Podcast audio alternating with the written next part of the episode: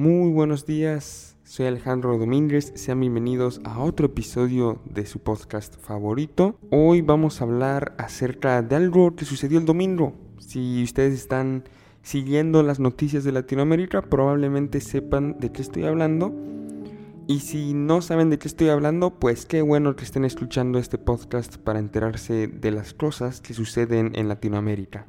Y es que no sé si recuerden que más o menos hace un año en Chile estaban comenzando unas protestas bastante duras. Estas protestas se estaban dando a partir de, en un inicio, una pequeña subida en las tarifas del transporte público en la ciudad de Santiago. Sin embargo, a los pocos días esta protesta, que era una pequeñita protesta por una subida en el precio del metro, explotó y se convirtió en las protestas masivas que todos vimos en los periódicos en la televisión o en cualquier medio informativo que usted frecuente. Lo que había comenzado como una demanda de cancelar la subida a la tarifa del metro terminó siendo una demanda por nada más ni nada menos que cambiar la constitución completamente, darle una borrada. Y bueno, después de mucho tiempo de protesta se accedió a realizar una constitución o una consulta, como le decimos aquí en México, o un plebiscito, como le dicen los países civilizados, en la cual los ciudadanos chilenos iban a elegir si efectivamente querían una nueva constitución o si se trataba de algo que no quería la mayoría de la población. Y la fecha que se estipuló en primer momento fue en abril, pero bueno, como lo he dicho varias veces, llegó el coronavirus que a todos nos tenía que arruinar un poquito el año y dijo, ah, Chile quiere renovar su constitución o cambiarla por completo, ni madre yo no voy a dejar que esto pase. Y obligó a pasar el plebiscito hasta octubre. Ahorita que ya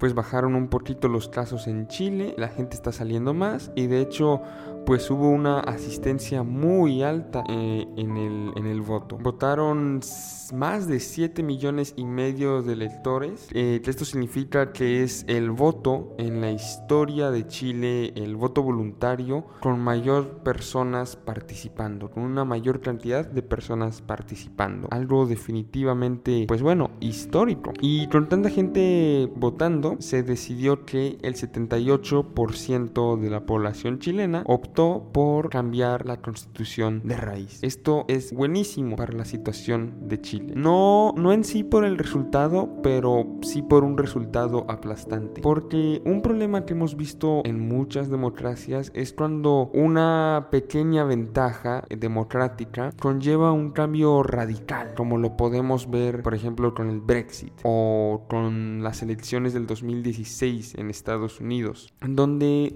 una muy pequeña, muy pequeña, de menos de 5 puntos porcentuales en el caso del Brexit, e incluso negativa en el caso de Donald Trump en Estados Unidos, diferencia, hace que todo el país tome un rumbo completamente diferente al que estaba tomando. Es así como, como lo mencionábamos, en el caso de Estados Unidos, el 49% de la población, ni siquiera la mayoría de la población, decidió llevar al 100% de los estadounidenses por un camino completamente diferente a, la política que venía llevando Obama desde el 2008. Y es así como en el caso del Brexit, este, un 51.9% de la población le ganó al 48% de la población. Estamos hablando de más o menos de 3 puntos porcentuales de diferencia que cambiaron por completo el destino de, del Reino Unido. Es un porcentaje muy pequeño y claro que porcentajes tan pequeños terminan provocando una discordia tremenda porque pues bueno hay una amplia mayoría, o no, no, no una amplia mayoría, pero una cantidad grande de personas que no están de acuerdo con el resultado. Y es una decisión muy importante como para que el 3% del país tome la decisión. Es por esto que es bueno que el 78% en Chile haya votado por la misma cosa, porque le quita por completo la, la incertidumbre a la situación. Queda claro el camino que hay que tomar y queda claro cómo lo van a tomar y queda claro el amplio apoyo popular que existe hacia, hacia la decisión que sea. Y bueno, que aman los inversionistas, la población, este, cualquier persona que tenga algo de dinero en el bolsillo, la, la, la, certidumbre, perdón, la certidumbre es lo que,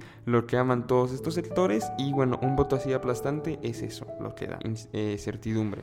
Y ayer sale este, el presidente de Chile, Sebastián Pinera, Pinera a decir que este, pues esta democracia, eh, esta nueva constitución debe ser para todos. Y dijo algo que me gustó mucho, que es que Chile ha estado dividido en el último año en torno a si se debe cambiar la constitución o si no se debe cambiar. Y ahora que se, se decidió que sí se debe cambiar, es el momento para unir de nuevo a todo Chile por medio de esta constitución, que antes fue un punto de desencuentro. ¿Y por qué fue un punto de desencuentro? Bueno, para entenderlo hay que volver al 80, cuando el entonces general dictador eh, Augusto Pinochet escribió esta, bueno, confirmó, escribió esta nueva constitución eh, que fue hecha de la mano con los conocidos Chicago Boys. Si no conocen quiénes son los Chicago Boys, investiguenlo, sobre todo si les gusta la economía. Es muy interesante, pero básicamente venían de la Universidad de Chicago y fueron contratados por Pinochet para, para dar recomendaciones acerca de cómo manejar la economía y ellos venían con una ideología hipercapitalista donde incluso muchos de los servicios que otros países consideran públicos, como lo puede ser el de la salud hasta cierto punto o la educación, los Chicago Boys los consideraban servicios que tenían que dar, este, por ejemplo, el sector privado.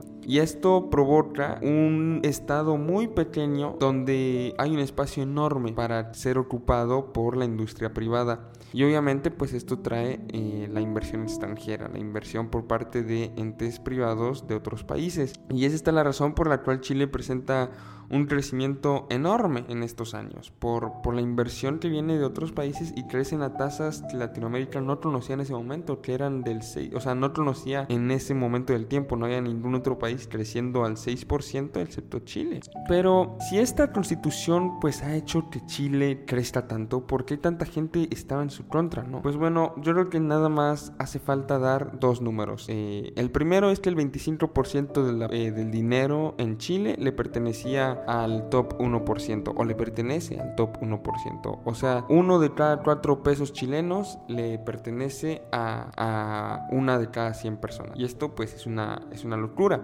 Y lo que todavía está más loco es que el promedio chileno, de acuerdo con el New York Times, y tengo que poner referencia porque no me van a creer y lo van a tener que ir a revisar, pero vayan al New York Times, la última noticia sobre Chile, y les va a aparecer este dato. Eh, de verdad, tres cuartos de los salarios promedios en Chile, o sea, un hogar promedio, la cantidad de dinero que ingresaba, tres cuartos de ese dinero, el 75%, iban destinados a pagar la deuda que ese hogar tenía. Esto demuestra que eh, la sociedad chilena estaba acostumbradísima a sacar préstamos para poder pagar sus cosas, y sacar pagos a crédito y entonces después de hacer esto terminaba yéndose el 75% de sus ingresos a pagar deudas que supongo que no tenían intereses muy amables. Eh, pues obviamente la sociedad va a estar bastante enojada cuando ve que todo ese dinero se esfuma cada 15 días. Y bueno, ahora que ya se decidió por hacer una nueva constitución, ¿qué va a pasar? Bueno, en abril se van a votar los nuevos delegados porque además en la constitución, en, en la consulta, perdón, en el plebiscito, se ponía la pregunta, ok,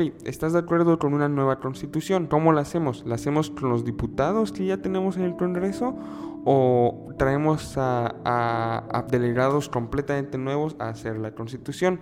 Y bueno, a mí me parece obvio que la mayoría de las personas votó por nuevos delegados. Entonces en abril se van a votar por estos nuevos delegados. Y algo que me parece muy interesante es que debe haber paridad de género, 50-50 hombre y mujer. Me parece excelente porque pues esto es una oportunidad única, ¿no? Van a escribir la constitución de todo un país desde cero. Puede salir estrepitosamente mal o puede terminar siendo brillante y un buen paso es que la mitad de las personas escribiendo el documento sean pues quienes representan a la mitad del país, que vienen siendo las mujeres. En 2022, o sea, dentro de dos años, se va a votar eh, una vez que la constitución haya sido escrita, si se aprueba o no. Y es así como está la situación en Chile. Yo creo que comparado a como estaban en un año, Sebastián Pinera logró manejar esto perfectamente, porque hace un año parecía que lo único que iba a terminar toda la situación era que él saliera del poder, pero pues ahí sigue eh, y ahora pues ya vimos ayer a la gente celebrando, eh, pasado ayer, perdón, en la noche del domingo, a la gente celebrando por tener la oportunidad de escribir una nueva constitución. Hay gente pues que ya se asustó y que ya está evacuando el país o planeando evacuar el país porque, eh, pues repito, hasta este momento la constitución ha beneficiado muchísimo a la industria privada, lo cual pues ha dado algo de tranquilidad a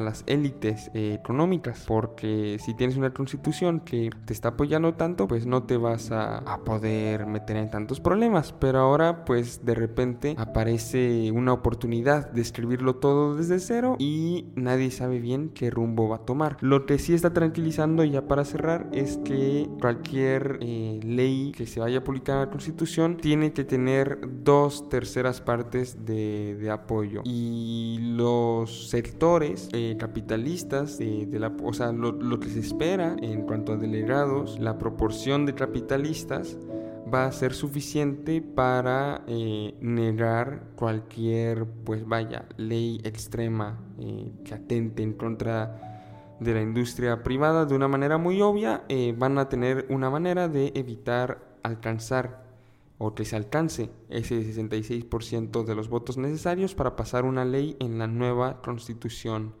chilena. Ese fue todo el episodio del día de hoy. Espero que estén felices, espero que estén bien. Nos vemos mañana miércoles 28 de octubre. Eh, hasta entonces.